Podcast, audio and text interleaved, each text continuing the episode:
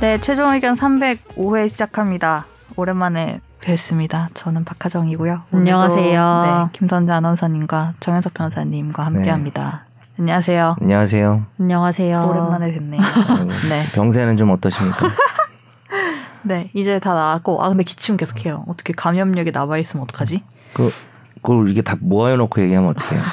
미리 이 얘기를 폐쇄 했어요. 공간에 아니, 네, 정, 방역 여기 당, 너무 좁은데요? 방역 당국의 조치는 다잘잘 따랐습니다. 네, 조치를 따라도 요즘 걸리잖아요. 근데 요새 8일이라는 얘기가 나오잖아요. 어, 맞아요. 근데 저 아. 일주일이 칠일이잖아요, 아니고 지금. 네. 방역 당국에서 정한 이, 게 이 사람 몇 분 일주일인데 있었어요? 며칠 있었어요? 저 7일 갇혀 있었죠. 이제 지금 8일째 백치료. 되는 거죠. 8일째. 오늘까지 갇혀 있어야 돼.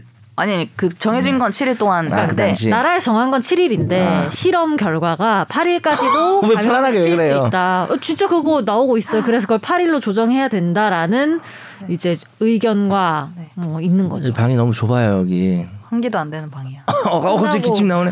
손 열심히 쓰셔야죠. 아니 나는 하도 많이들 걸리니까 네. 어차피 내 차례도 오지 않겠냐는 생각을 하잖아요. 네. 그래서 걸린 적이 요즘 뭐 안 걸렸으면 뭐 대인 관계가 없는 거다 이런 얘기도 하는데 근데 저는 이제 강의 시즌이 있으니까 강의 없을 때 네. 차라리 만약에 걸릴 거면은 한 번 또 걸리고 나면은 뭐 재감염도 있다지만 네. 마음은 편하니까 근데 지금 걸리면 되게 애매한데 다음 주 월요일이 개강인데 그럼 언제가 랜선으로 해야죠. 언제가 주말에 걸렸어야 이 돼요. 시즌이에요? 한 3일 정도 전에 걸렸었거나 아니면은 다음 주 일주일 강의 끝나고 나서가 좀 비시즌이에요. 그때 걸리면 됩니다. 아니 걸리면 그 집에서 해야죠. 맞아. 줌으로. 아니 우리는 그런 시스템은 없고 아예 주, 그러니까 줌으로 할 수 있는 게 아니라 뭐 하여튼 복잡해요 촬영 장비를 해야 돼요 그래서 다음 주 종강하면은 뭐 좀 많이 돌아다니려고요 무슨 소리야 이게 이거 참 뭐 어떻게 아, 얘기해야 될지 진짜. 모르겠네 강의 근데 못 하실 거예요. 걸리면. 그러니까 아파서라도. 몸 아파. 아니 네. 근데 무증상 줌- 20% 이상이라고 하는데 네. 왜 내 주변은 다 아프지? 무증상 내 주변 다들 뭐- 몸이 안 좋나 봐. 그러니까 너나 나도 무증상으로 걸렸다 지나갔을 수도 있지 않을까 뭐 이런 그렇긴 얘기 있잖아요. 한데. 선재님이 저 막국수 보내줬어요.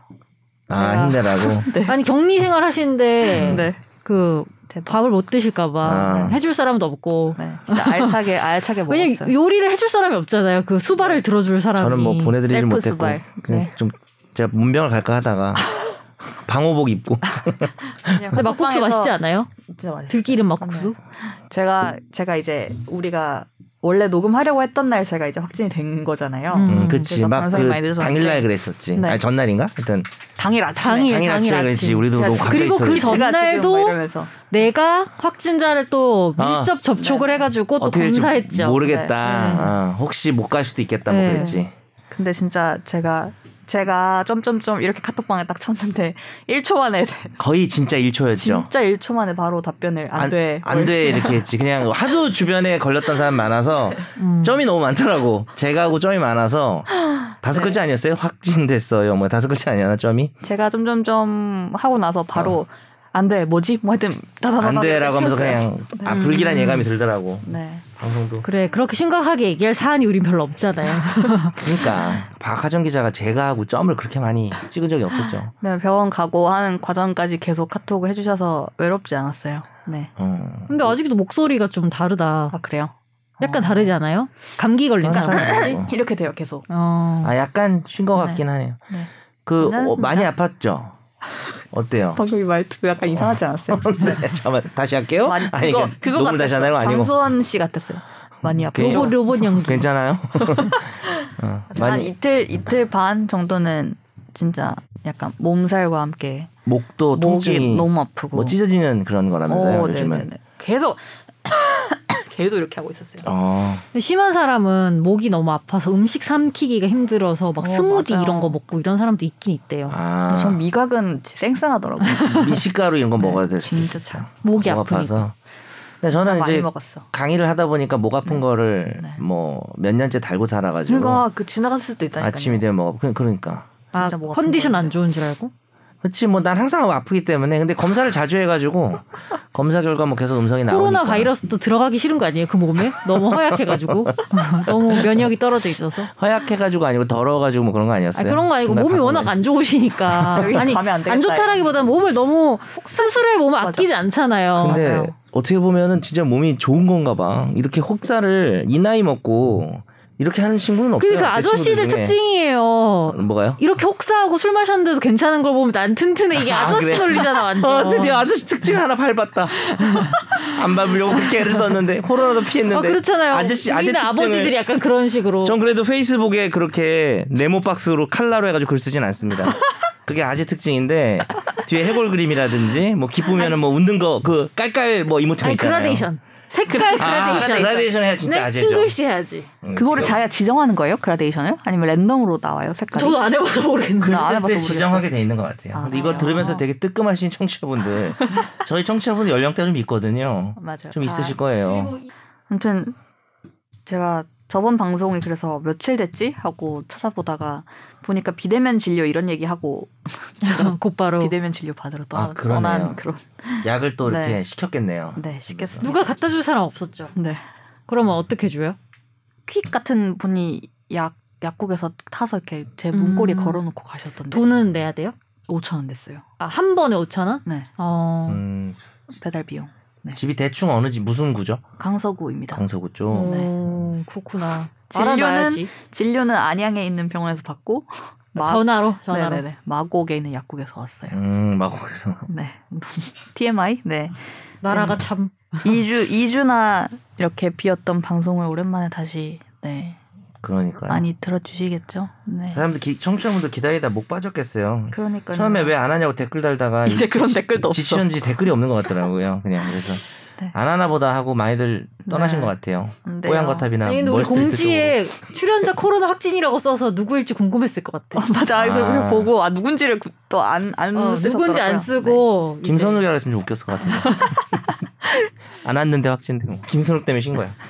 우리 쉬고 싶어서 죄송합니다. 네. 네 근황을 알차게 전해드렸고요. 혹시 다음 방송에 네 네 명인가요? 빠바바밤 빠밤 우! 섭외가 됐군요. 네 며칠 남지 않았습니다, 음. 여러분. 네. 과연 어떤 분이실지 저 기대 안 하려고요. 네 하지 왔다가 마세요. 좀, 예, 좀 네. 실망할까봐. 네 하지 마세요. 그러니까, 여러분도 다 기대하지 마세요. 그러니까 그냥 오지 아, 진짜 부담되겠다. 네, 이거. 취소하자. 안 그렇죠. 오는 걸로 하자. 다음 미리 주도 저희 얘기했어. 실수합시다. 어, 부담되겠다 정말. 그분 그분이 근데 이거 안 들으실 것 같은데. 아 그래도 그래도 첫 그래도 번째 방송인데 그 그 듣고 오지 직전 않을까? 방송 듣고 오지 않을까요? 설마. 아 그럼 오늘 건데? 어? 오늘 거가 그럼 오늘 직접 지금, 방송. 지금 이걸 들을 수 있지. 아 그럼 잘해야죠 우리. 그러니까. 새로 오신 변호사님 저희 이상한 사람들 아닙니다. 네 댓글부터 보도록 할게요. 제가 할까요? 어, 어떻게- 제가 할게요. 이거 새 변호사님 오면 새 어, 변호사님한테. 목이 안 좋으시니까 제가 네, 할게요. 감사합니다. 나미야 자파점님이 이상민 변호사님이 생각나네요. 서울대 법대가 지배하는 세상이 다시 오다니 우병우에서 끝나는 줄 알았는데 유유. 이어서 어, 박하정 기자님 자가격리가 아직 안 끝났나요? 왜 방송 업로드가 안 되는지. 네. 어. 그 사이 대선이 있었네. 우리 아. 잊어버렸다. 아, 대선 때 맞아. 우리 대선을 못 쳤구나. 스킵했네. 네, 맞아. 그때를. 대통령이 바뀌고 난 다음에 봐요. 막 이래, 이랬었는데. 못 봤어. 보지 못했어요, 우리가. 음. 저는 네. 선배가 과 선배가 대통령이 됐네요. 어 맞네. 아, 축하드려요. 네네. 감흥 없다. 네네. 알- 어. 아는 사이는 아니죠? 알겠습니다. 네. 아는 사이는 아니죠. 왜 전혀 모르죠. 차이 많이 나지 않아요? 아닌가? 아니지 그분이 네. 되게 구수하고 이래가지고 아니 네. 구수 네. 나인 트라이 아, 아 네. 트라이스. 근데 시험이 그런 거 그거는. 근데 학번은- 그러니까 그- 네. 아 그렇지 학번 차이 많이 나죠. 저 네. 까먹었어요. 저 그런 거 관심이 없어서 누가 몇 네. 살이고 몇 학번이고 어. 선후배 이런 거 안 따져서 진짜 아직 아닌 척 하려고 하는 게 아니라 진짜 안 따져서 버릇없다는 소리 자주 들어요. 선배 만나도 뭐 선배인가 보다 이렇게 생각을 해가지고.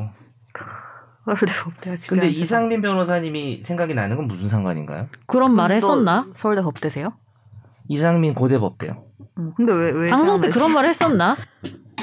서울대 법대가 지배하는 세상이 오면 안 된다 뭐 이런 말을 했나? 나 기억이 안 나요. 어, 어쨌든 뭐 대통령 된다고 지배하는 건 어떤 아니겠죠. 의미에서 이렇게 달아주셨는지 좀 달아주시면 감사하겠습니다. 궁금하게 했습니다. 네. 그리고 샤방가이님이요. 역시 박하정 기자님이 복귀하니까 방송 내용이 풍성해지네요. 최종 의견 개국 공신 김선재 아나운서님 대선 개표 방송 수고 많으셨어요. 아, 맞아, 맞아, 맞아. 맞아. 6월 지방선거 때도 수고해주세요. 저는 법률 관련 뉴스는 법률신문 홈페이지에서 보고 교육 관련 뉴스는 베리타스 알파에서 확인하는데 거기에 예전에 박하정 기자님 대학 합격 수기 내용을 본 적이 아, 있어요. 네. 안 읽으면 안 돼요. 노란색 봄 코트 입고 자하연 앞에서 야 자연 이거 앞에서 내 말은 끼어 넣은 없었잖아. 거야. 내가 그 서지를 끼어 보고 끼어 넣은 거야. 네. 네, 자아연 앞에서 없고요. 그 연못이죠 서울시 네. 안에 있는. 예. 아, 미쳤어, 긴 인터뷰 진짜. 기사 내용 다 읽어봤었는데 학창 시절에 정말 독하게 공부하신 것 같더라고요. 어, 읽으면 안 돼요. 그 덕에 골룸 최종 의견 진행자가 되지 않았나 생각이 드네요. 아. 그 덕에 인터뷰에서 울산 현대 청운고에 진학한 이유가 잘하는 아이들이 뭐야. 모인 곳에서 원 없이 공부하고 싶었다라고 얘기하셨던데 진짜 멋있는 것 같습니다. 요즘도 인터뷰에서 얘기했던 이성으로 비관하기 전에 의지로 낙관하라는 구절이 본인의 좌우명인가요? 울산의 딸 탈, 탈 박하정 털리는구나. 최종 의견 오래오래 진행해 주세요. 탈탈 아니, 털리는 제가 거. 이거를 이 원모를 대학교 새- 신입생 때 네. 하고 이제 되게 이걸 내리고 싶다는 생각을 항상 하고 있는데 그걸 이제 거기에 전화해서 그럼 막 이제 뭐 내려주세요 뭐 이런 거 해야 되잖아요. 기사는 쓰- 그리고 한 번도 주목을 받지 사실은. 이게 이게 그것도 뭐라고요? 그렇고. 쓰신 분들. 베리타스 알파? 이게 뭐예요? 이게 무슨 서울대 뭐 그런 거예요? 아니 아니 몰라요, 무슨 교육 교육 커뮤니티 같은 그런 사이트 같은 아, 뭐 서울대 건데요. 이런 건 네네, 아니고 네. 교육 커뮤니티. 현대 청운고를 나오셨는지 몰랐네. 네, 너무 그 아니 이분 저기- 이- 이상하신 분이시네. 넘어가죠. 잘하는 아이들이 모인 곳에서 원 없이 공부하고 싶었다. 미쳤나 난 이런 생각 죄송해요. 저는 저는 외고 나왔잖아요. 저도 네? 어. 저 외고 나왔잖아요. 저 이런 생각 전혀 없었어요. 봐. 왜 갔어요? 외고? 저는 서울 가고 싶어서 아. 저는 서울에 아, 너무 가고 싶은 지방 거예요. 사람이었지. 지방 사람이잖아요. 음. 서울 너무 가고 싶은데 음. 뭐 중학교가 어, 디 있었죠? 대구에 있어요? 있었거든요. 아. 너무 가고 싶은 거예요. 서울에 아, 그러면 그렇게 특수고를 가야 되겠구나. 특수고 아니고 기숙사 없는 학교면 이제 못 가잖아. 대구에 있으면 소용 없잖아요. 아. 대구에 그치. 있는 학교면 뭐 그랬던 기억이 나네요. 아. 하여튼 뭐 잘하는 아이들이 모인 곳에서 원 아주 없이 아주 아주 공부했어요. 미쳤나 봐. 아주 공부 벌레로구만. 아이, 진짜 이성으로 비관하기 전에 의지로 낙관했으면 좋겠어요. 이게 좌우명이라고요? 좌우명 바뀌었나요? 그것만 좀 박- 말해주세요. 내 생각에는 전혀 보잖아. 없어요 이제. 아니 좌우명이 내 생각 반대로 바뀌었을 것 같아. 낙관하기 전에 이성을 비관하- 잡아라. 비관하자. 비관하자. 어, 약간 비슷한 것 같아요. 어. 요즘은 항상 뭐 이게 안안 될 어. 쪽으로만 생각하고 이성적으로 생각하고. 뭔가 부정 그러니까 항상 뭔가 이게 이렇게 안 됐을 때 어떡하지? 어, 이 생각 정확하게 제일 먼저 맞췄네. 해요. 네. 그리고 대선 방송. 아, 어, 우리가 맞아. 와서 그거를 얘기를 많이 했어야 되는데 맞아 맞아. 못했네. 네. 감사합니다. 좀 해주시면 안 돼요? 이제 다 아니, 학생 해도 동영상 유튜브에 검색해서 돼. 보세요. 아니, 여기서 한번 왜냐면 해줘요. 그거가 김선재 아나운서님인지 모르는 사람도 있을 수 그러니까, 있잖아요. 어, 왜냐면 얼굴이 안 청취자분들이- 나왔잖아. 얼굴이 안 나오니까 모른다니까. 어, 저예요. 아니 그거가 아니고 아니 그 애니메이션이 대사가 있고 뭐가 있었지? 파트너가 있어야지 하지 그것도. 뭐 뭐였지? 내 파트너 해줄게요. 뭐 국민의힘 윤석열 후보 32.8%뭐 이런 거 하는 거예요. 아, 좀더 아니, 근데 박진감 넘치는 그만 이런 웃기고 거안 돼요? 웃기고 있었잖아요. 박진감 넘치. 근데 그게 같이 봐야 웃긴 게 그거- 뭐냐면 세상 자, 넥스트 레벨. 그 노래가 나오고 이래야지 웃기다니까 내가 이렇게 한다 아, 웃기겠어요. 그 사람이 춤추는 걸 봐야지. 놀리려고 막 외웠는데 지금 그 정신이 나- 기억력 나빠 까먹었네. 뭐 사퇴한 안철수 후보도 뒤쪽으로 보이네요. 이런 것도 아 있어요. 있어. 그런 아. 것도 있고. 네. 그리고 그런 목소리 왜 여기서는 안 내줘요? 저 똑같이 하는데요. 아 그래요? 아니 방금 음. 좀 달, 달랐어요. 그러니까 그거는 좀 더 또박또박 읽고 그리고 그게 있어. 이거는 내 목소리 이렇게 모아주잖아요. 네, 라디오나 팟캐스트에서 하는 네. 마이크는 근데 거기는 TV 마이크를 써요. 그래서 그건 그렇구나. 소리가 퍼져요. 그래서 최대한 소리를 잘 들리게 아. 만들어야 되는 것도 좀 있는 것 같아요. 그거보다 하여튼 뭔가 더 정제돼 있고 뭘 할라 아 그것도 있다. 남자 파트너가 어. 네. 보통 이제 그걸 할 때 스포츠 중계 톤으로 해주세요라는 요구를 되게 많이 해요. 김학희 아. 기자가 아, 아. 맞아. 김학희 기자가 약간 박진감 담당자였거든요. 넘치게 좀 쫄깃쫄깃하게 네. 박진감 넘치게 해달라고 해서 막 노래도 그렇게 틀고 음. 스포츠 중계 톤으로 남자 아나운서가 해버리니까 그거에 좀 영향을 맞춰서 해야 돼. 왜냐면 내가 네. 아. 너무 또 나만의 톤으로 음. 잔잔하게 하면 라디오 어. 느낌을 안 맞잖아요. 그게 그래서 나도 여튼 그걸 원하니까 강제로 거기에 좀 근데 어. 그때 목소리가 좀 더 뭐랄까 좀 지금 목소리보다 좀 더 귀여운 것 같아요. 오히려 저는. 음, 그 좀 방송에서 힘차게 했던 하려고 게- 해서 그런가? 아, 그러니까 약간 귀여운 애가 막 되게 귀엽게 예쁜 목소리로 하는 것 같아요. 그러니까 그 컨셉에 따라 잔달라요. 잔잔한 컨셉은 좀 아, 그렇긴 하지. 부드럽게 하고 투표로 이런 거 어, 나올 그런- 때는 또 그렇게 하고. 불멍의 시간이네요. 어, 뭐 그런 이런 거는 이제 잔잔하게 우참하는데 너무 힘들었습니다. 아 그러니까 아 그리고 하나 물어볼게요. 그러니까 녹음을 기본은 따놓는 거죠. 계속 반복이더만 그리고 아니요, 몇 아니요. 표다 이런 거는 아니요, 그때 아니요. 생방으로 하는 거 아니에요? 풀 풀 그냥 다 생방. 어, 뭐 그러면 진짜 똑같은 말을 두 번, 모르겠다. 세 번, 네 번, 다섯 번 대본이 하는. 거. 있어요. 그래서 근데 그게 나는 너무 똑같이 들려가지고 그러니까 어. 네. 똑, 똑같이 해야 되는 파트는 똑같이 하고 아, 약간 진짜? 변주를 할 땐 또 변주를 해요. 나는 그 똑같은 부분은 녹음을 틀어놓고 나머지만 아니요. 끼- 어. 근데 그게 더 어려울 것 같기도 하고 막 그게 그거 너무 어려울 궁금했어요. 그게 대본이 기본적으로 있고 거기서 음. 꼭 그거들을 읽어야 되는 파트가 있고 아니면 음. 내가 좀 변주를 할 수 있는 파트 는 변주를 하고 뭐 하는 거죠. 음. 재밌었습니다. 네, 역시 또 재밌었어요. SBS가 제일 재밌었다고 하더라고요. 어, 네. 좋겠다. 웃겼습니다. 시청률도 제일 높고 그건 아닙니다. 네. 그래요? 네. 유튜브는 많이 봤습니다. 네. 유튜브가 제일 높았구나. 네. 네. 네네 네, 다음 댓글은 제가 우주미아님이 왕진 요즘 사회복지의 일환으로도 하고 있습니다. 유퀴즈에도 왕진 의사 선생님이 출연하심. 저번에 우리 그 아, 의료 맞다. 얘기할 때 제가 왕진한 단어에 너무 왕진 크게 웃어가지고 얘기하셔가지고 선생님이 네. 아직도 있다고요? 네 있으시다고 이분 하네요. 약간 저한테 뭐라고 하는 것 같은 느낌이 좀 있습니다. 이분 왕진 이런 거 있어. 아 어, 왜 웃었어? 라고 하는 느낌이 있어서. 있습니다. 약간 그러니까 뼈저리게 반성하고 있습니다. 아, 좋은 말을 많이 써야겠네요. 네, 써너님도 우울한 월요일 출근길에 업로드라니 변호사님, 아나운서님 다름이 방송 오래가는 이유인 것 같아요. 우리 둘이 MBTI 얘기하면서 아 서로, 다름이 서로 다르다고 했던 그 다름이 오히려 아, 오래가는 이인 것 같다. 오늘은 출근길에 업로드가 안 돼서 아쉽지만 네.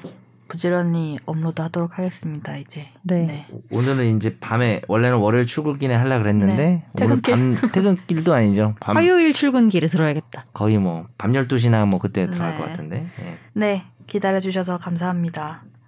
날로 먹는 청사진은 기다려주시는 게 없네요. 네. 네. 다행이다 그래도 이렇게 오래 쉬었는데 아, 맞아. 그동안 그동안에 급한 쌓여- 사연이 있었다면 쌓여있으면 그렇게 좀 생각한다고? 해결해 드리지 못하잖아요.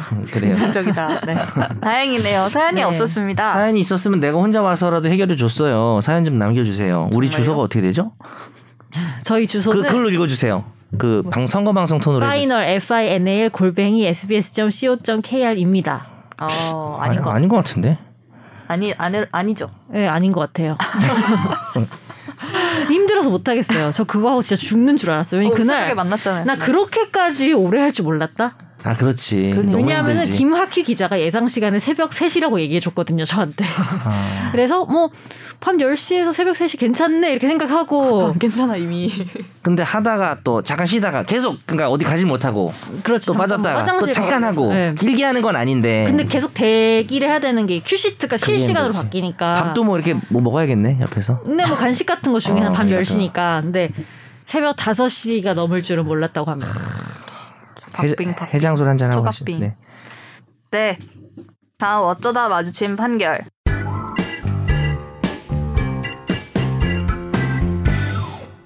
모 종친회 소속인 A씨 등은 2017년 열린 종친회 자리에서 회장직 선출 관련 발언을 하려던 C씨를 가리켜서 남의 재산을 탈취한 사기꾼이다. 사기꾼은 내려오라고 말해서 허위사실 적시에 따른 명예훼손 혐의로 재판에 넘겨졌습니다.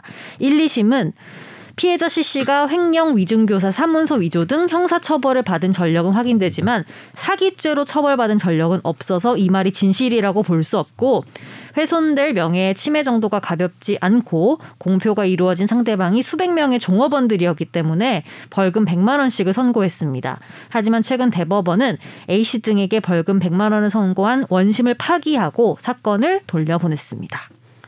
네. 이제 이걸 보고 그렇게 생각했어요. 뭔가 지칭할 때는 정확히 파악해서 야이 횡령범 이렇게 해야 이런 논란에서 벗어날 수 있는가. 뭐 무죄가 나오긴 했지만 아. 네, 네. 어쨌든 1, 2심에서 유죄가 나왔잖아요. 네. 1, 2심에서 왜 횡령범한테 왜 사기꾼이라고 했냐? 그리고 횡령범이라고 하면 어떻게 돼요? 그럼 좀 낫겠죠. 네. 50만 원으로 깎이나요? 무죄가 벌금이? 나올 가능성이 있어요. 어쨌든 결론은 무죄가 나왔고요. 네. 두 가지인데 객관적 사실하고 일치를 해야 되고 또 공공의 이익을 위한 것이어야 되는데 물론 이제 방송하셔서 많이들 아실 것 같긴 한데 객관적 사실 일치하지 않아도 또 이제 공익을 위한 거고 그렇게 진실이라고 믿을 만한 상당한 이유가 있으면 우리가 또 처벌이 안 되잖아요. 음. 네. 근데 이 사건에서는 뭐 사실은 이게 정확한 사실관계는 횡령 전과가 있는 분인데 이 사기꾼 내려와라 뭐 이렇게 한 거예요. 어, 그런데 일단 첫째 주요 부분이 객관적 사실과 일치한다. 그러니까 이제 횡령범이든 아. 사기꾼이든 일반 사람들이 생각할 때는 어쨌든 재산을 어, 빼돌렸다는 느낌에서 음. 뭐 비슷할 수 있다라는 점. 그러니까 저는 왜냐하면 사기꾼이라고 했지 사기죄라고 안 했잖아요. 아, 사기죄는 나를 왜 사기꾼은 네. 그럴 약간 수도 있을 것 같아. 뭐냐면은 어. 우리가 사기꾼 이렇게 할 때 사기죄를 저지른 사람을 사기꾼이라 하지 잠깐만 않잖아요. 그렇게 귀엽게 한다고요? 사기꾼 이렇게 좀 그러니까 뭐- 쏠수 있어 약간 그런 느낌 예를 들면 네. 그렇죠. 그냥 뭐 도둑질을 해도 사기꾼이라 할 수도 있고 아, 이 그렇지. 사기꾼이라는 이 말이 마기꾼이라고 하면 아니 저 지금 그건 그렇고요. 그것도 그- 사기꾼이죠. 그것도 어. 사기꾼. 사기치는 저 거잖아요. 비머인 베이징 댓글에 마기꾼이라는 댓글 막 달렸어요. 아, 진짜요? 네. 그거 안 좋은 말이네 결국. 안 좋은 안 좋은 말이죠. 안 좋은 그럼- 말 아니에요? 좋게 생각할 수 좋은 없나? 좋은 눈이 아름다우시네요. 눈이 이마 이마와 눈이 아름다우시네요. 어, 눈동자의 나 오늘 건배. 긍정의 뭐, 아이콘이다. 어, 눈동자의 건배 이런 감사해요. 식으로. 눈 눈과 눈썹과 이마가 예쁘다. 전혀 마기꾼 아니신데 뭐 어쨌든 네. 객관적 사실과 일치하고 두 번째 공공이 예전에도 방송에서 한번 얘기한 적이 있는데 이 공공이 정말 국가 사회적인 이익일 필요는 음. 없다. 그 집단에서 예를 들어서 그런 얘기 한 번 한 적 있어요. 직장에서 어떤 실제 그런 판결이 있어가지고 네. 그거랑 약간 변형해서 네. 그 남자 직원이었는데 막 이렇게 이 사람 저 사람을 계속 만나고 다니는 거예요. 그러니까 아. 무슨 성범죄자는 아니고 네. 그러니까 뭐 소위 막 그 바람둥이 이런 거죠. 몇 달이 막 이런. 어 근데 직장 내에서 네. 계속. 그러니까 이제 사실 그런 경우에 이제 그걸 알게 되면은 예를 들어서 사귀었던 여성은 분노할 거 아니에요. 근데 이제 그거를 뭐 직장에서 이 사람이 자꾸 이러고 다닌다. 어? 라고 하는 걸 얘기하는 거는 이제 직장의 어떤 공공 건전한 분위기를 흐릴 수 있는 거니까 예. 아, 음. 명예훼손이 아니다란 아닐 수 있다는 거고. 근데 그 당시 판결은 이제 명예훼손이 됐었죠. 그런 어. 취지는 아니었고 그냥 단순히 그냥 이렇게 그래서 그것도 이제 명예훼손이 아닐 수 있다 그랬는데 하여튼 이 사건도 종친회에서 어쨌든 그 종친 회장 선거잖아요. 네. 공식적인 나름대로. 행사네. 네, 그렇죠. 공식적인 그런 행사인데 여기서 그런 사람이 이제 전과가 있는 사람이 종신회장이 되는 거에 대해서는 공공의 이익을 해칠 수 있으니까 음. 이 정도 얘기할 수 있다 그래가지고 이제 무죄가 되는 거고. 근데 이제 우리가 좀 조심해야 될 게 이런 것도 아닌데 어떤 사람의 전과를 그냥 이야기하는 맞아. 거는 요거는 다 명예훼손죄가 됩니다. 전부. 음. 어. 이거는- 사실 사실인 거를 얘기해도. 그렇죠. 너 네, 사실을 사실 얘기해도. 너뭐뭐 뭐, 어, 전과 있잖아. 너 뭐 음주운전 이렇게. 아, 어. 네. 전과 있다, 뭐 절도 전과 있다 이런 거 얘기하는 거는 아무리 사실이어도 지금 이거는 공공에 이 걸려 있잖아요. 이런 사람이 종친회장이 되면 종친회원들이 아유씨 범죄자를 뽑았네 이럴 수도 있으니까 그래서 이때는 이제 공공이익이 인정된 겁니다. 음. 음. 회장 선거 아니고 그냥 뭐 제사 지내는 자리 이랬으면 안 됐겠네요. 그렇죠. 그래서 이런 얘기가 있었어요. 종친회장으로서의 적격 여부는 종친회 구성원들 전체의 관심과 이익에 관한 사항으로서 공익성이 인정되고 다소 감정적이고 과격한 방식으로 발언을 했지만 주요한 목적이나 동기가 음. 얘를 피해자 비방이 아니라 어떤 공적인 이유다. 음. 그러니까 사실은 비방 목적이 좀 있어도 돼요. 조금 저 사람 싫어가지고 얘기해도 또 이제 그게 주된 음. 정말 저 사람을 까내리려고 하는 게 아니라 어떤 공적 공적인 목적이 있으면 된다. 뭐 이것도 원래 오래된 대법원 판례입니다. 어. 근데 이 정도 선거도 이렇게 나오는데 뭐 대선이나 큰 선거에서도 서로 비방을 많이 하잖아요. 그쵸 무슨 뭐 정과 얘기도 하고 정과 얘기도 뭐 여러 하고 가지 뭐 얘기했죠. 그런 거를 다 뭐 이렇게 할 부- 수는 없는 뭐 아내 무슨 뭐 주가 뭐 이런 얘기도 하고 했죠. 그러니까 그거를 그런 거 다 처벌되지 않죠. 음. 중요하니까 그런 건. 네, 알겠습니다. 선거 얘기는 저희가 또 오늘 할 것 같고 다음 판결 또 볼까요?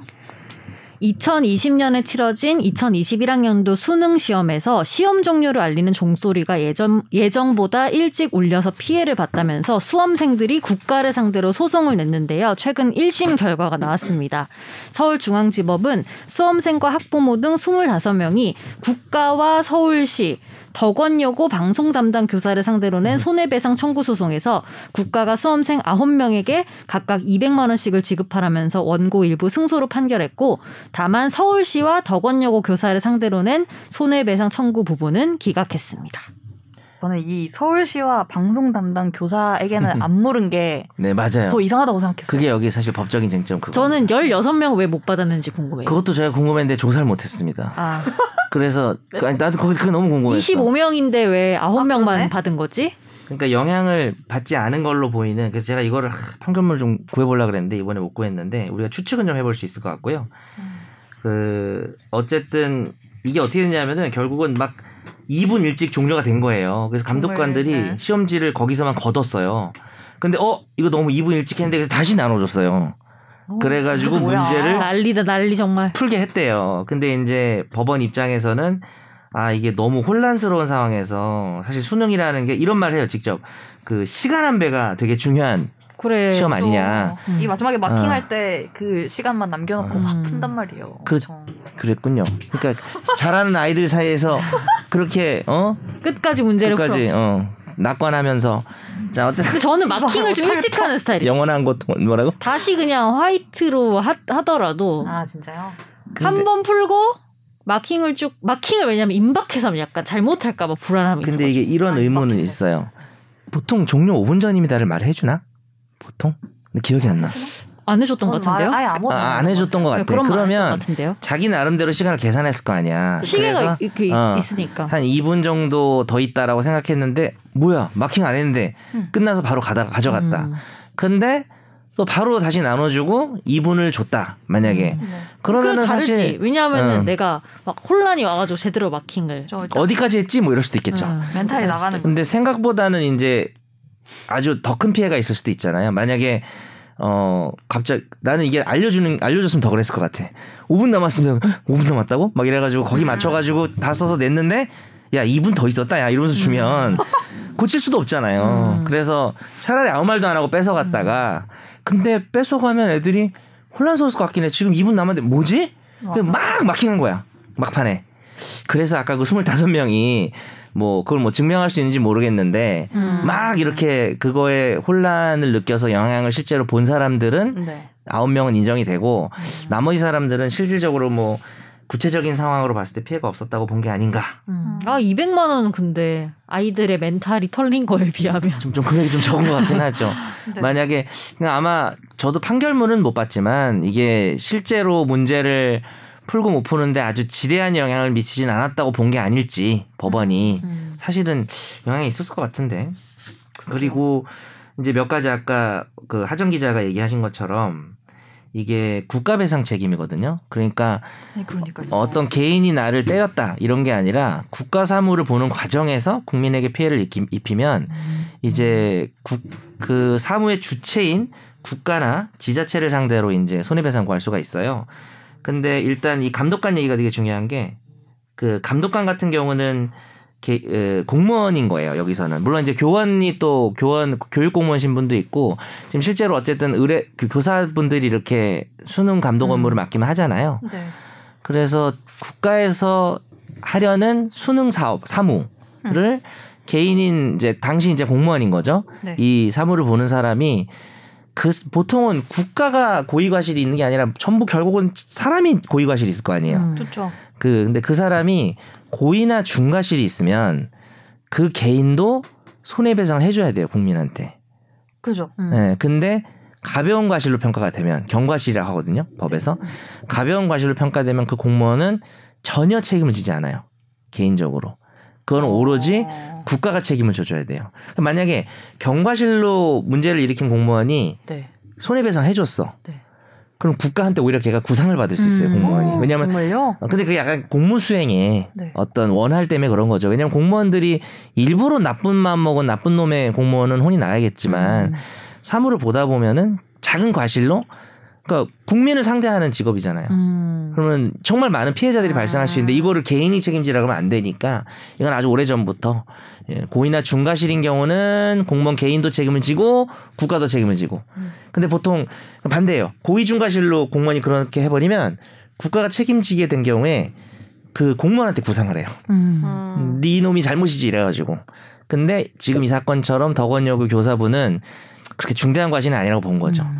그러면은 국가가 다 책임져주고 이분은 면책 음. 약간 이 그리고- 공무원들이 어떻게 보면 제일 시민들하고 마주치는 상황에서 일선에서 뭘 할 때 좀 이렇게 그렇지 이 좀 공간을 마련해주는 차원에서 이렇게 해주는 맞아요. 어, 요거는 것 알아두시면은 같은데 좋습니다. 예, 아주 중요한 지식이긴 해요. 어. 네, 근데 근데 이 이 이 종료령을 빨리 친 거는 사실 중대한 것일 수도 있을 것 같아요. 아니 정말 이 개인이 한 거잖아요. 개인이 한 거죠. 약간 어. 어떤 시스템적으로 뭐, 뭐 혼선이 있을 일이 있었나? 자기가 이렇게 빨리 누른 거 어. 아니에요? 여기 보니까 기계 조작 그- 미수. 그래서 다음 주에 이 더공 교사 교사분을 미숙하고? 초대하고 네가 뭐라 해 그럼 그때 아 근데 왜 이게 그랬냐고? 코로나 때 네. 치러진 수능 아니에요? 2020년 말이면 그쵸. 네, 네. 12월이네 수능이. 네. 네.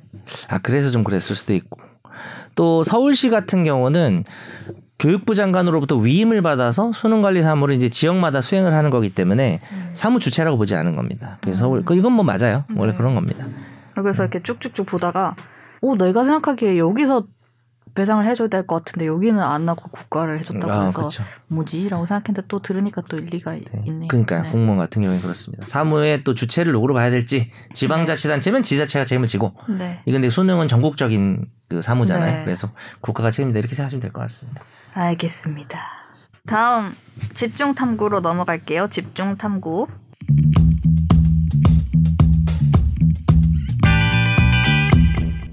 네, 대선이 며칠 됐나요? 까먹음. 와, 벌써 2주 거의 2주가 가까이 음. 지났습니다. 네.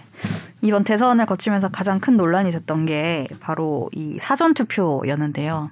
저도 사전 투표를 했지만 이 코로나19 확진자들이 있는 상황에서 사전 투표가 논란이 됐습니다.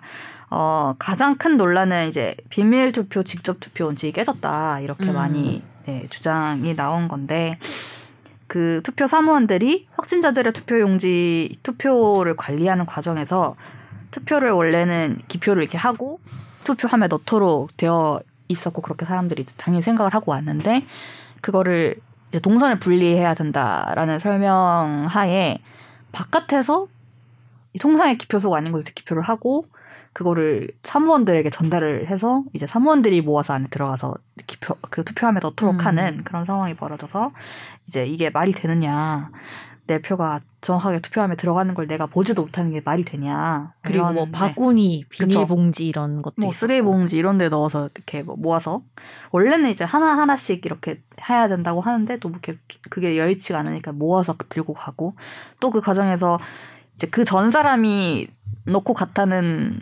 거를 또 세 사람에게 주면서 뭐 기표가 돼 있는 걸 나는 받았다 막 이런 뭐 사진도 논란도 올라오고 그랬죠. 인터넷에. 음, 네네 많이 벌어졌습니다. 이제 코로나19 상황에서 확진자 투표가 괜찮냐 이런 음, 의문들이 많이 있었는데 만반의 준비를 갖추고 있었던 선관위가 아주 많은 질타를 받았죠. 시뮬레이션을 안 해본 게 아닌가. 왜 왜 그랬을까요? 근데 저는 이 상황이 굉장히 이렇게 해서- 예견됐을 것 같은데. 그러니까 이렇게 많은 숫자에 대해서 시뮬레이션 안 해본 거 아, 아닐까요? 이렇게 많이 올 거라고 생각 못했어요. 왜냐면 왜냐면 예를 들면 50만 명이 걸린다고 하면은 네. 그 50만 명이 되게 공평하게 모든 지역에 나눠가지고 뭐 1000명씩 이렇게 있는 게 아니잖아요. 그렇지 않나요? 확진자라는 게. 음. 그죠. 이거 뭐 심각한 문제고 이거 면, 면, 면책해주고 싶지는 않은데 네. 이런 잘못을 예상을 못하긴 했겠죠. 갑자기 이렇게 코로나 상황에 선거 음. 아니, 뭐 처음 예상을 겪는 거니까. 네. 못했다기보다는 응. 처음인 거죠. 좀 다른가? 그죠? 나는 응. 예상은 했어야 되고 했- 가능도 했다고 보는데 박하정 음. 기자 말처럼 음. 근데 처음인 거죠. 그냥 아. 뭐 그러니까 이게 확 그런 거죠. 확진자랑 그 일, 비확진자를 그러니까 이제 한꺼번에 오게 됐을 때 분리 투표소를 법에 이제 하나만 투표함 하나만 설치하게 돼 있는 거잖아요. 네, 한 투표소에 투표함이 하나여야 음. 된다고. 그러니까 이제 그걸 빨리 그래요. 개정을 해서 뭐 음. 만약에 네, 네. 아예 이제 이런 상황을 몰리게 되면은 어쨌든 격리를 해야 되니까. 네. 근데 투표함이 하나니까 이런 일이 벌어진 거 아니에요, 그죠? 그렇죠. 그래서 본 투표 날에는 이제 시간대로. 시간을 조절해서 어. 이제 그 비확진자 분들 다 그쵸, 하고 그쵸. 이제 네. 확진자는 투표하면 하나니까 네. 이제 들어오는 식으로 바뀌었죠. 이제 해결을 그러니까 했죠. 네. 사전 투표도 그런 식으로 좀 진작 했었어야 네. 됐었나 뭐 이런 생각이 그런 드네요. 생각도 들고. 가능했겠죠 아마 시간대로 했었으면. 네. 예, 그러니까 사전 투표가 그 투표소 개수가 좀 작아서 아마 더 몰리고 이런 게 좀 심했을 수는 음. 있는데 뭐 못할 건 없지 않았을까요? 시간을 늘리면 되니까. 네. 그렇죠. 만약 국민 그 참정권이 더 중요하니까 네. 그. 그렇죠. 그래서 이제 이거를 사실은 사전 공지가 있었더라고요. 저도 몰랐는데 음. 확진자들이 투표함에 내가 안 넣고 인- 개인에게 주는 게 좀 웃기잖아요. 그 사람한테 사람한테 주는 주는 게. 게 이렇게 두 손 모아가지고 한 움큼 이렇게 모아가지고 하는 게 근데 이게 사실 공지가 됐었더라고요. 음. 그 전에 확진자들 투표 요령으로 네. 개표위원한테 준다. 음. 그러니까 이거를 뭐 그 문제가 터지고 뭐 야당이나 이런 쪽에서는 네, 네. 이게 말이 되냐라고 하는데 이미 공지는 사실 됐었어요. 근데 만약에 약간 공지됐다고 해서 그게 맞는 건 아니죠. 그건 아니죠. 그건 아니죠. 근데 만약에 그거를 이제 관심이 있었으면 그때 먼저 이- 얘기를 할 수도 있었던 그때 거죠. 문제를 발견해서 어. 하기 전에 다른 아. 걸 찾았을 수 있다는 근데 거네. 신기하게 이걸 아무도 그러니까 현장에서 결국은 이렇게 아사리판이 날지 몰랐었던 거일 수도 그러니까 있고. 양쪽 다 예상을 못한 거지. 사실. 근데 원래 근데- 약간 사고가 나려면요 네. 하나부터 열까지 다 맞아 떨어지는 그런 그날- 그런 거죠 뭐. 그날 그날인가 김부겸 총리도 코로나 걸려가지고 아. 막 격리 중인가 해가지고 사전 투표를 했는데 어. 그 이제 사명환한테 표를 주잖아요. 자기가 못 넣고. 문제 의식을 느끼지 못했대요. 어 그거를 이렇게 이렇게 이렇게 주는 사진이 이제 취재진들 아. 다 찍혀서 다 보도가 됐었어요. 그러니까 뭐, 그 아, 뭐냐면 하는 본인이나 정보에 네. 있는 사람이나 취재진이나 아무도 이것이 이렇게 커질지 몰랐던 거네 그 사진 한 장이 그때 뭐 제기하는 사람이 있었어요 문제를 그 사진 직후에 거기서 만약에 본인이 이상했으면 이걸 이렇게 줘도 되냐 뭐 이렇게 하지 음. 않았을까요? 저는 근데 그러니까. 그냥왜 우리가 상 주면 이렇게 사진 찍듯이 근데 아무도 안 했다는 이렇게 거 아니에요 해서 그냥 거기에 사진을 있었던 찍었던 사람 게 보도가 어. 됐었던 근데 오히려 그거는 너무 공개적으로 총리가 네. 하고 하니까. 그냥 네. 이렇게 근데 모든 사람들이 그렇게 이제 확진자들은 그렇게 한 거 네. 아니에요. 네. 근데 이제 뭐 그게 근데 또 오히려- 오히려 모아지고 바, 바구니에 막 모이고 이러니까 이제 상황이 그럼 그, 그분이 그걸- 대중들이 오히려 똑똑하다고 봐야 되나? 음. 근데 이제 그분이 받아서 네. 그걸 가지고 가서 네. 이렇게 투표함에 넣고 이런 부분들이 이제 네. 공개가 돼 있나? 나도 잘 몰라가지고 동선 안 보이죠, 안 보이죠. 우리가 안 보이는 거죠. 그냥 음. 내가 가면 신분증을 주고 그 사람이 신분증 안에 확인하러 알아서- 갔다 와서 표를 가, 그래. 그, 용지를 갖다 주면 나는 찍고 그냥 사람한테 맡기는 그러니까 거예요. 좀 불신하는 사람 네, 입장에서는 네. 음. 그런 게 되게 불안하게 느껴질 수는 네. 있겠네요. 사실 아니면 사실 저는 말이 안 된다고 생각해요. 역시 뭘- 비관적으로 말이 안 생각해야 되는 돼. 거죠. 네. 최악을 저는- 생각하고 저는 거기서 이성적으로. 난리 쳤을 것 같아요. 이게 뭐냐고. 그러니까 난리친 사람들 많잖아요. 또 보여줘도 네. 마술 같은 거 하면은 이건 받아가지고 네. 슉 바꿔가지고 싹 집어넣고 이런 생각을 아니 상- 그리고 음모론이야 나는 뭐 그거- 계속 얼마든지 그것도 나와요. 있었잖아요. 뭐 사무원이 네. 없고 막 그런 것도 있었잖아요. 사모님고는 뭐지? 거기 투표 사무소에서 뭐 담당자들이 뭐 어디는 없고 막 다른 층에 있고 막 안 계시고 이런 경우도 있었어요. 그러니까 그냥 확진자와 비확진자 나뉘는데 뭐 이쪽엔 없고 뭐 그랬었나 보지. 음, 그렇군요. 네. 그래서 이, 이 얘기를 한 것이 사실 이런 난리가 났고 질타가 있었고 오늘도 이제 선관위가 뭐 사전투표 부실 관련 부실 관리 규명 TF를 또 만든다고 해요. 경찰이 고, 네. 발했어요 그래서 이런 질타의 과정에서 뭐 사무총장 선관위 사무총장도 물러나고 뭐 이런 일들이 있었는데 노정희 중앙선거관리위원장도 비판해서 자유로울 수가 없는 상황이고 지금 또 뭐 고발 아까 말한 것처럼 선생님이 당일에 출근 안 하셨. 그때 그런- 또 욕먹었죠. 네 근데 제가 뭐 기자한테 들었는데 네. 출근 안 하는 네. 사람 처음 봤다고 했어요. 선관위원장이 네. 어 그 전에 선거들은 네. 자기가 취재했을 때 다 네. 출근에 있었다고 했어요. 재택으로 하신 거예요? 랜, 랜선 네 네. 네, 이분이 이제 현 대법관이기도 하죠. 그래서 저희가 뭐 간단히 얘기를 해봤을 때도 그렇고, 저 제가 들었 제가 평소 아 맞아라고 생각했던 거기도 한데 이 중앙선거관리위원장을 대법관이 하고 있습니다. 우리나라는 네. 음. 그리고 지역에서 보면은 뭐 이제 뭐 서울시 선관위, 뭐 무슨 선관위 지역별로 쭉 다 있잖아요. 그 지역 법원장이 또 오. 지역 선관위원장을 맡고 다 있습니다. 법조인들이 네. 그래서 어 선관위야 말로 사람들이 생각할 때 정말 독립적으로 운영이 돼야 되는 곳이고 민주주의의 꽃이죠. 네. 그런데 이런 법관들이 겸임을 하고 있는 것이 괜찮냐라는 음. 또 얘기를 하시는 의견들이 있더라고요. 저는 처음 알았어요. 네. 어 이게 네. 법관이 판사, 한다. 판사가 네. 어, 법관이 네네. 이렇게 네. 선관위원장을 한다는 것도 그 나는 음, 노정이 누구지 이러면서 네, 네. 검색해봤는데 네. 음. 어 왜 왜 이거 둘 같은 사람인가 이러면서 이렇게 겸직을 하는지 몰랐어요. 노정의 검색한 거 아니에요? 그, 그 친구 요즘 핫한 배우인데 배우가 예. 아니고 그래서 MZ 세대. 애초에 뭐 이름도 익숙하진 않았지만 궁금하잖아요. 이런 네, 사건이 일어, 일어나면은 근데 몰랐어요. 처음 알았어요. 지금 중앙선관위 구성을 보면 두, 두 자리는 공석이고 이제 중앙선관위원장은 대법관이죠. 그리고 이제 뭐 대법원장이 지명하고 이렇게 막 그 임명하는 주체는 조금씩 다른데 법관 출신이 하나 둘셋네 명입니다. 음. 비법관 출신이지만 변호사도 또 있고 일단 사법 사법 음. 관련 분들이 굉장히 많은 음. 상황인 거죠. 근데 이제 대법관이 그러면 당연히 선관위에 들어가야 되는 걸로 정해져 있느냐를 음. 또 살펴보면 또 그게 지금은 아니에요. 오, 어. 그럼 다른 사람 할 수 있어요? 엄밀히는? 어. 그죠? 네네. 네. 오. 옛날에 제가 살펴보니까 1960년대에 헌법에는 대법관 중에 하라고 돼 있어요. 아예 네, 그때는 그때는 이제 어, 당시 중앙선거위원회를 규정한 헌법을 보면 네. 선거의 관리를 공정하게 하기 위하여 중앙선거위원회를 둔다. 중앙선거위원회는 대법관 중에서 호선한 3인과 정당에서 추천한 6인의 위원으로 조직하고 위원장은 대법관인 위원 중에서 호선한다. 음. 이거는 이제 대법관 중에 3명 들어가야 된다. 그리고 음. 위원장은 그 중에 한 명을 해야 된다라고. 이게 60년에 아예- 네네. 그러니까 정한 모든 거죠. 선관위원이 대법관이어야 되는 건 아니고 네네. 예. 이때 이제 3.15 부정선거에 대한 그죠. 어떤 반성으로 음. 원래 선관위가 없었잖아요. 그래서 선관위를 둔다. 이게 이제 반드시 둬야 된다. 둘 수 있다가 아니고. 선관위가 둔다. 얼마 안 된 조직이네. 아, 그래도 꽤 되긴 했는데 아, 어쨌든 그러네. 우리 헌정사에서 60년이니까. 60년이니까. 너 몇 년생이야? 어쨌든 92년생.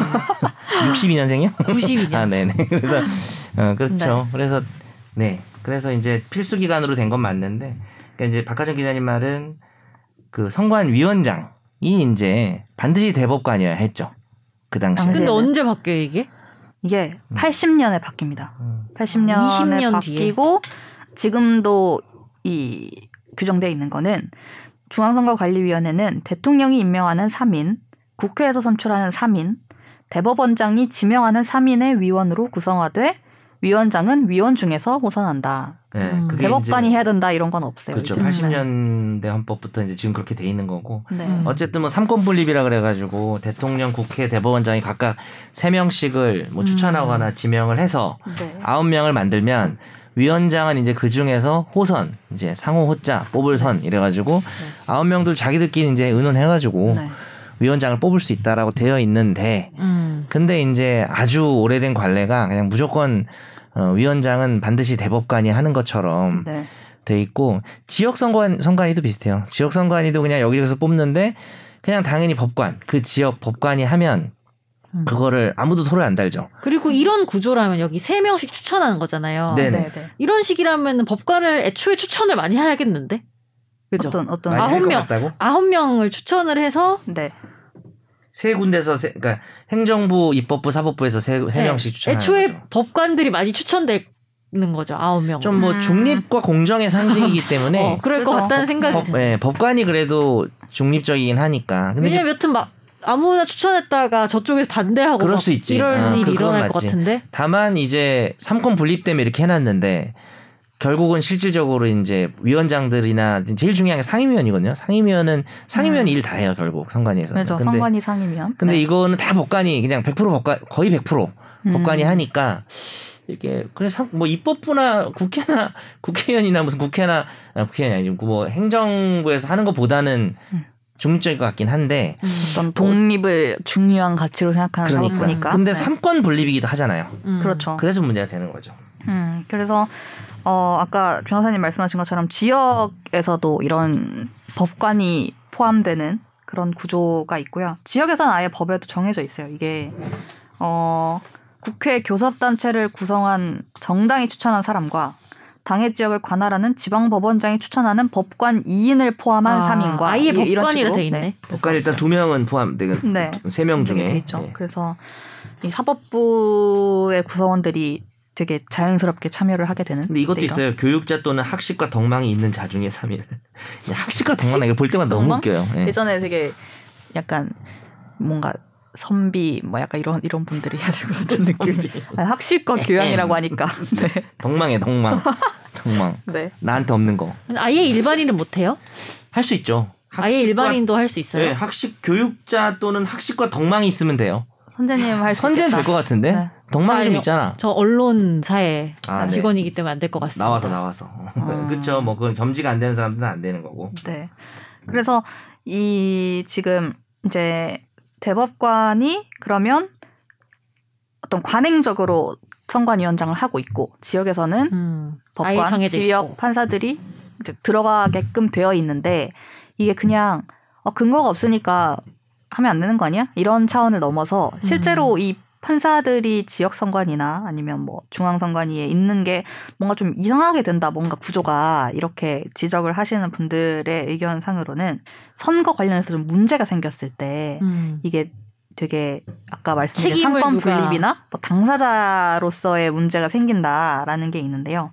선거 소송을 만약에 하게 되면 어, 선거 자체가 무효라는 소송이 있을 수 있잖아요. 그러니까 뭐 예를 들면 절차가 엄청 이상하게 돼가지고 이 절차를 따르면 음. 안 된다. 미국처럼. 어, 무효다 이런 식의 소송을 할 수도 있고 뭐 선거 자체는 잘 됐는데 뭐 개표가 뭔가 잘못해서 A가 당선된 게 아니라 B가 음. 당선된 거야 이런 식으로 음. 문제를 제기할 수도 음. 있는 이런 것들이 있을 때 이제 선거법에 따라서 소송을 하게 되는데 그 경우에 소송을 당하는 피고는 선관위원장이 될 수도 있는 어. 상황에서 지금도 고발 당한 거 아니에요? 어, 그건 이제 선거 소송이라기보다 그, 무, 그 노정의 대법관이랑 선관위 관계자들이 형사?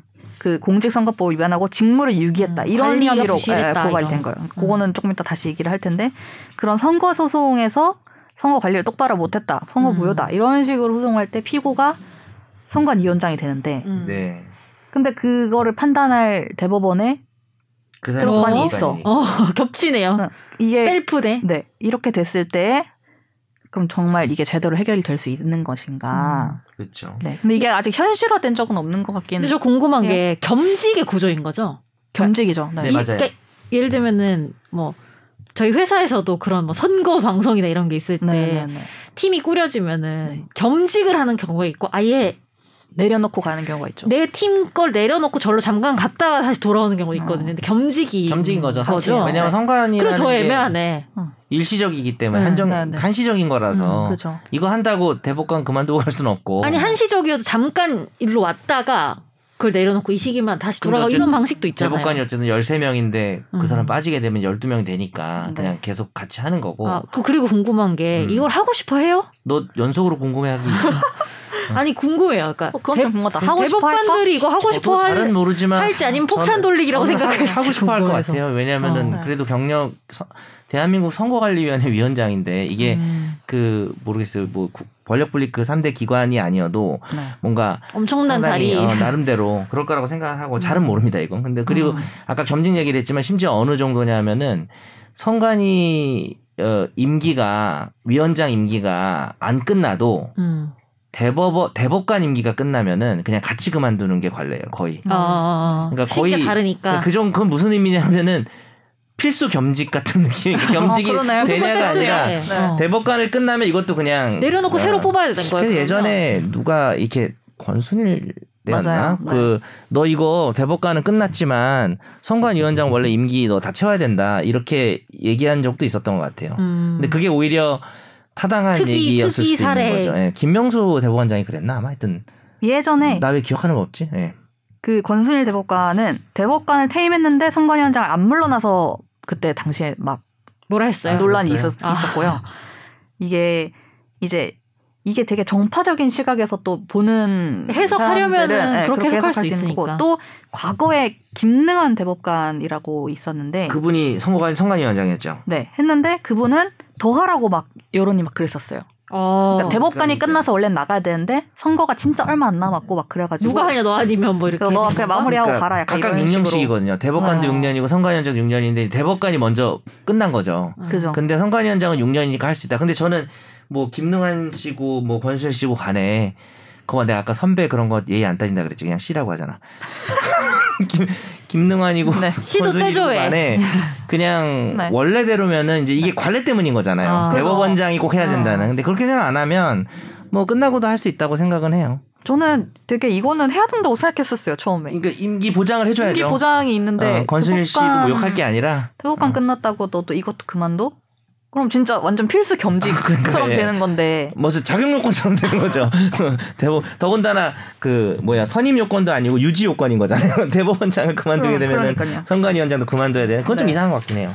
그런 문제도 지금 대법관이랑 같이 하니까 이렇게 벌어지는 문제인 거고 그러니까 선재님이 말한 것처럼 고발 당하지 않았냐 음. 이분이 그래서 지금 이제 뭐 당장 6월이 수사- 지방선거인데 지금. 수사를 그러게. 하겠죠 고발장이 들어갔으니까 근데 만약에 이게 혐의가 있다고 생각해서 만약에 뭐 기소가 됐다 그럼 재판을 할 건데 네. 뭐 바로 대법원으로 오진 않지만 제 대법관이 피고인인데 막 재판 그리고 그건 6월 상관없죠. 그 상관없나? 그러니까 6월 지방선거까지 만약에 그게 진행이 그러니까 네. 계속 계속 된다면 무혐일 거예요. 제가 볼 때.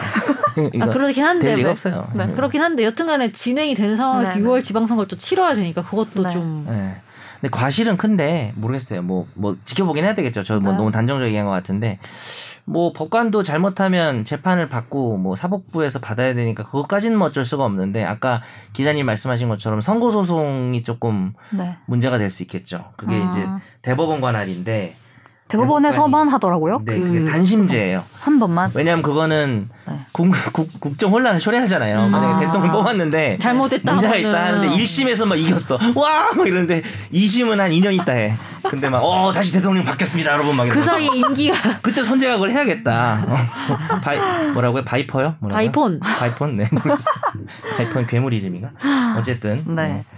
그래서 아이고. 이, 이 역할에 대해서 정말 진정한 상권 분립을 생각한다면 이걸 바- 그냥 관행이라는 이름으로 계속 하지 말고 바꿔야 된다라는 근데 저는 어떤 의견이 네. 있고 생각도 드냐면 네. 그럼 누가 하지? 또 이런 생각도 들어요. 그렇게 그뭐 학계에서 이렇게 지금 위원들의 명단을 보면은 이제 음. 법관 아니면 거의 학계 음. 정도인 것 같거든요. 제가 볼 때는 네. 로스쿨 교수님들 시키면 안 되나요? 뭐 학계. 되겠죠. 로스쿨 교수님들이 어, 지난 정권에서 많이 진출했잖아요. 음. 네. 그런 것처럼 진출하면 하면 안 되지. 약간 멀찍이 떨어져 있는 아, 그러니까 진출 안, 사람이 하- 안 하시고 이쪽으로 진출하시라고요. 선관위원장으로. 선관위원장으로. 그러니까 오늘 뭐 선관위원장 비판하는 교수님 연대 로스쿨 교수님 논문도 있던데 네네. 이분이 하면 안 돼요? 농담입니다. 정말 그냥 막 빨리 얘기하세요. 해결하고 싶어가지고 죄송합니다. 아, 그, 그런 생각은 들어요. 그럼 이 사람들이 안 하면 누가 네. 하지? 뭐 이런 생각이 들긴 해요. 그러니까 저도 이게 좀 맞아, 답, 이 어려워. 좀 어려운 것 같아요. 왜냐하면은 이게 공정과 중립의 상징이 법관이라는 신뢰는 저는 아직은 있거든요. 뭐 음, 판사나 법원 욕하는 사람도 아- 요즘 네, 많은데 그래도 뭐 네. 법관이라는 그 지위가 제일 믿을만하지 않을까. 근데 또 위원장을 또 법관이 꼭 할 필요는 없는 것 같아요. 뭐 꼭 법적 지식이 뭐 이렇게 음. 법적인 전문적인 지식이 있어야만 할 수 있는 건 아니기 때문에. 아니, 그리고 저는 여하튼 간에 우리나라 정치에 그렇게 막 그 네. 정도의 긍정적인 마음이 없어서 그런지 모르겠지만 네. 누가 와도 욕을 먹을 것 같다는 생각이 아, 들기 때문에 요즘 특히 더 어, 뭐. 뭐냐면 학계 사람이 와도 아 이 사람은 어떤 평상시에, 색깔의 뭐 예. 이런 발언을 이 사람 했었다 뭐- 이러면서 뭐, 무슨 뭐 어. 좌파야 우파야 이러면서 어, 그러면서 결국에는 그거 한 명 찾는 것도 참 문제겠다라는 이길 것 생각이 같다는 들면서 생각도. 이게 또 이제 이 그럼 누가 하지? 추천을 할 때 이 아까 국회 추천 몇 명 이렇게 있다고 했잖아요. 근데 정당에서 추천을 하는 사람이 음. 들어가니까 그때마다 또 막 청문회 하면 막 난리 난리가 지금 네, 나는데 이제 만약에 법관에 만약에 다 뺀다 그러면은 정말 누가 하지 이런 이게 네. 선거 소송이랑 당선 무효 소송이라는 게 이례적이기 때문에 네. 뭐 요 사실 요즘 같은 사회에서 물론 최근에 요즘 같은 사회에서 일어나면 안 되는 말도 안 되는 일이 일어난 것 맞아요. 같아요. 저는 네. 요번 대선에서 선관위가 보였던 어떤 관리나 이런 모습은 음. 정말 질책을 받아야 한다고 생각을 하고 네. 아까 뭐 무혐의겠죠라고 말을 했지만은 뭐 형사까지는 몰라도 이건 좀 책임을 져야 된다고 생각해요. 너무 음. 너무 부실했어요 선거 네. 관리가. 근데 이제는 이제 선거 소송이나 당선 부 소송이 뭐 그렇게 어 이례적인 상황이니까 아마 아까 우리가 대법관이 있는데 뭐 대, 대법관이 선관위원장인데 또 피고가 되고 하니까 음. 좀 셀프처럼 된다는 부분은 그냥 이제 그게 이례적인 상황이기 때문에 그냥 이렇게 생각을 한 것 같아요. 근데 좀 아무래도 개선은 필요한 것 같습니다. 대법관이 선관위원장을 할 필요는 없는 것 같아요. 그러니까 그게 법적 근거가 없잖아요. 음. 그냥 당연시된 관례거든요. 관례 관례. 그거는 좀 바뀌어야 되지 않나 하는 정도 생각은 합니다. 근데 그 위원회 아이디어가 들어가는 없다니까. 거는 뭐 들어가더라도 네. 뭐 위원으로 들어갈 수는 있는데 위원회 들어간 다음에 그냥 그 안에서 누가 어. 장을 한다거나 뭐 이렇게 오히려 이제 대법관을 빼고 호선을 한다든지 뭐 그런 방법도 있다고 생각해요. 근데 그렇게 되면 예를 들면 뭐 정당 사람이 아 그건 안 되겠죠. 어 그리고 어려워. 또 제 정당에 추천한 사람 생각에는 행정부에서 추천한 사람이 한다고 해도 그것도 뭐 지금 그러니까 행정부가 그- 추천한 건데 또 뭐 이 그래- 얘기 나올 것 그래서 같아서 법관이 한 거예요.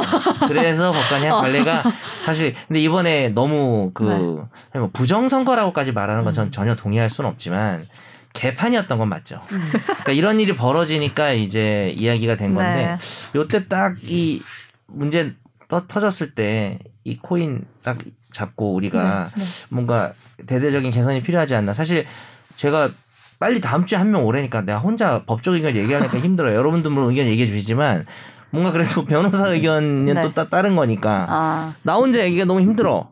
그래서 제가 사실 이 부분에 대해서 네. 여러 가지로 연구를 해봤는데 네. 어떻게 이걸 개선해야 될지 네. 대안이 좀 없어요. 근데 저는. 의외로 우리 청취자분들이 네, 대안을 기대하지 아이디어가 않아요. 있을 수도 있어요. 네. 아 그래요? 예. 다음 다음 아이디어를 시간에 네, 봤습니다. 집단 지성. 진짜. 조금만 조금만 그거 견디세요. 우리가 모를 때 감사합니다. 하는 얘기 아니에요, 진짜. 지금 약간 우리가 자신 없을 때. 아니 그러니까 열린 결말 열린 결말. 귀찮거나 자신 없을 때. 하는 아니 거 나 아니에요? 진짜로 모르겠어서 그래요. 진짜 어려운 오늘 문제예요. 방송 내내 어쩌면- 네. 생각을 해봐도 누가 적합한지 근데 모르겠어. 그러니까 대충 정리를 해보면 대법관이 송관위원장을 하는 게 문제점이 좀 있는 것 같긴 해요. 그 아까 말한 그 선고소송 당선무효소송 때문에 그래서 이 문제를 처음 생각해 본 거지 뭐 사람들도 그 당시에 별로 이- 이- 그동안은 이런 얘기 나 별로 안 이런- 하다가 애초에 문제가- 네. 선관위원장이 화제가 될 일이 잘 어. 없잖아요. 그리고 뭐 사실 이번에 뭐 대법관이 선관위원장이라서 이런 문제가 생긴 건 아니죠. 아, 그런 아니죠. 건 아니죠. 네. 혹시 그렇게 오해하실까봐 네네. 근데 이 김에 관심을 받게 되신 거죠. 어, 그러니까 유례 없는 어떤 국가 재난 상황이다 보니까 이런 문제 생겼는데 뭐 전혀 면책해줄 생각은 없고 그러니까 유례 없으니까 준비를 잘했어야 되는데 너무 엉망이었습니다. 나는 네. 저도 그리고 이런 정확히 생각도 그렇게 들어요. 생각해요. 문득 그러니까 어떤- 위원장 꼭 한 명이 해야 되나 이런 생각도 들어요. 음. 어. 만약 공평함이 중요하다, 뭐 네. 네. 어떤 당의 색깔이나 이런 것 때문에 네. 그럼 두 명이 같이 하면 되잖아요. 공동위원장으로 근데 음. 최종 그렇긴 한데 최종 결정을 둘이 누가 같이 내려야 돼요? 내려야죠. 그럼 그거는. 현피 떠가지고 아니, 그러니까 그건 아니고, 그러니까 둘이 합의를 했다라는 게 되게 중요한 포인트잖아요. 음, 뭐제 근데 이- 생각에는 네. 지금 대법관이 음. 이 상근이 그러니까 중앙선관위원장이 상근직이 아니라고 음. 그래서 상근직은 상임위원이 그래서 상임위원 한 명이 있는데 그 사람이 진짜 실세다. 근데 그쵸 음, 혼자 네. 다 하죠 그분이. 근데 그분 지금 공석이에요 지금 거기가. 음. 네 그래서 뭐 이게 왜지? 네 네 전- 그렇군요. 네. 6월엔 잘 치르길. 네, 오늘 그 전에- TF도 만든다고 하니까. 음. 그러니까요 뭐 결과가 나오는 거에 따라서 우리가 네. 집탐으로 다시 다루진 않아도 네. 팔로업을 좀 어, 어, 팔로우. 좀 네. 디벨롭해서 좀 니즈랑 이렇게 하세요 좀. 네, 알겠습니다. 야, 얘 요즘 그런 거 너무 웃긴 것 같아요. 그 직장인들이 자꾸 영어 섞는 거 있잖아요. 사람들 니즈를 좀 디벨롭 할 수 없나? 뭐 이런 거 있잖아요. 디벨롭 너무 싫어. 그만 디벨롭 합시다. 아, 디벨롭 항상 남아네, 그리고. 어, 시벨롭이네요. 아, 어, 어, 뭐야, 이거. 아니, 그러니까 D를 C로 바꿔봤어요. 그냥. 어, 깜짝 더 놀랐네. 낮은 단계로. 아, 네. 죄송합니다. 어, 짜, 자르려고 지금. 타서 쳤어. 키보드, 키보드를 많이 짝거렸어. 아니, 제가 왜냐면 제가 기대돼요. 하는 강의 중에 좀 제일 네. 유명한 강의가 네. 꼭 홍보하려고 한 건 아니었는데 디벨롭이라는 강의가 되게 유명해요. 아, 그래요. 근데 너무 힘들어가지고 애들이 네. 네. 시벨롭이라고 해요. 그래서 아, 그냥 얘기가 별명이 나와요. 예, 있구나. 유래가 있어서 네. 얘기한 겁니다. 네. 자르셔도 되고요. 아, 알겠습니다. 네. 오랜만에 이렇게 얘기를 2주 만에 돌아온 최종 의견에서 네, 이야기를 나눠봤고요. 다음 시간에는 좀 더 알차고 네. 즐겁고 재미있고 한 네. 최종 의견으로 돌아오도록 하겠습니다. 감사합니다. 그리고 감사합니다. 고, 생하셨어요 우리 하정 기자님 아픈 와중에 이렇게 대본을 아프기 전에 써놓은 거죠? 네 여러분 아무, 아무 말 하지 않을게요. 네, 네. 인사를 그러면 네. 감사합니다. 안녕히 계세요. 네. 안녕히 계세요. 나도 법률 전문가 세상만 사법으로 재밌게 풀어내는 여기는 최종 의견 최종 의견 최종 의견 최종 의견으로 오세요 고품격 법률 팟캐스트